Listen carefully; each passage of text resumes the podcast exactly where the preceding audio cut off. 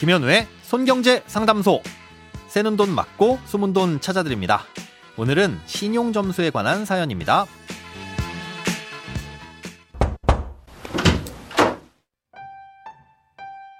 안녕하세요. 군대에 가 있는 20살 자녀의 신용 점수를 올릴 수 있는 방법이 궁금합니다. 내년 1월이면 전역을 하는데요. 신용 점수를 올리려면 지금부터 신용카드를 만들어 두는 게 도움이 될까요? 현재 월급을 80만원 정도 받고 있는데 전역하면 곧바로 학교에 복학을 해야 해서 수입이 없어질 예정이라 만들려면 월급을 받는 지금 만들어 두어야 할 것 같은 생각이 듭니다. 만약 개인 카드가 발급이 안 된다면 가족 카드를 만들어서 사용하는 것도 도움이 될까요? 그리고 자녀가 쓰고 있는 휴대전화 요금이 현재 본인 통장에서 빠져나가는데 이것도 신용점수 쌓는데 도움이 되는지도 궁금한데요.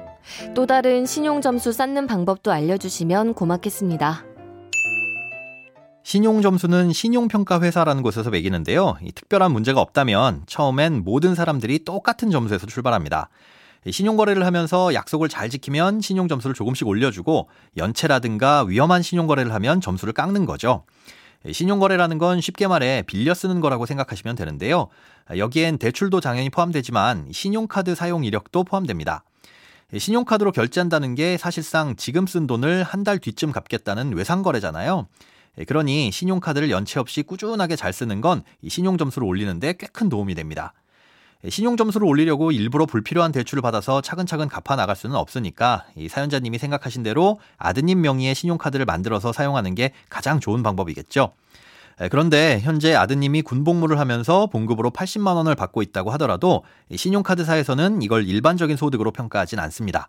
전역을 하고 나면 곧 끊어질 소득이니까요. 예, 그래서 지금 신용카드를 신청하든 전역해서 학생 신분으로 신청하든 신용카드를 발급해주는 곳에서는 소득이 없는 무직자로 보고 심사를 하게 됩니다. 이렇게 무직자에 대한 신용카드 발급 기준은 신용카드사와 은행마다 조금씩 차이가 있는데요. 대체적으로 은행의 경우엔 해당 은행 계좌의 평균 잔액이 얼마나 되느냐를 따져봅니다. 음, 그러니 신용카드를 만드신다면 지금 아드님이 봉급을 받고 있는 은행에 문의를 하셔서 그 기준에 따라 발급받으시는 게 가장 수월한 방법일 겁니다. 해당 요건을 충족한다면 신용카드를 발급받은 후 큰 편차 없이 소액을 꾸준하게 사용하는 게 가장 좋습니다. 제 날짜에 잘 갚는 건 기본적으로 중요하지만 한 달에 얼마를 쓰느냐도 중요하거든요. 신용카드 한도를 늘 꽉꽉 채워서 쓰는 건 신용점수에 좋지 않으니까 매달 꼭 써야 하면서도 크게 금액 변동이 없는 예를 들어 휴대폰 요금이나 교통비 정도만 신용카드로 쓰시는 게 좋습니다. 만약 아드님 명의의 신용카드가 발급되지 않는다면 가족카드를 발급받는 건 어떠냐고 하셨는데요. 가족카드는 아무런 도움이 되지 않습니다. 이 가족카드는 주카드를 만든 사람의 신용만을 보고 추가로 발급해주는 형태입니다. 그러니 아드님이 아무리 잘 갚더라도 아드님의 신용 점수는 전혀 오르지 않고요. 연체를 하게 됐을 경우 주카드를 만든 부모님의 신용 점수에 나쁜 영향을 미치게 됩니다. 그러니 굳이 가족카드를 만드실 필요는 없겠죠. 아드님이 쓰고 있는 휴대전화 요금을 꼬박꼬박 잘 내는 것도 신용점수를 쌓는데 도움이 되느냐는 질문도 주셨는데요.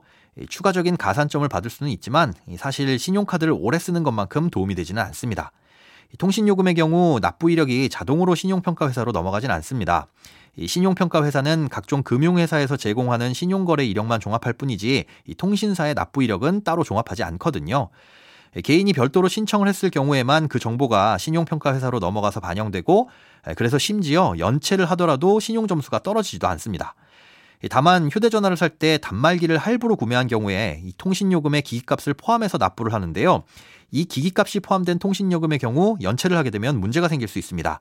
이 기기값이 많이 연체되면 우선은 보증보험사가 그 돈을 통신사에 대신 지급하고 이 내용을 신용평가회사에 알리기 때문에 기기값이 포함된 통신요금을 연체하면 신용점수가 떨어질 수 있습니다.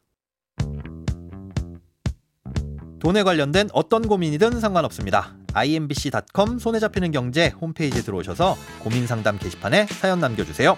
새는 돈 맞고 숨은 돈 찾아드리는 손경제 상담소 다음 주에 다시 찾아올게요.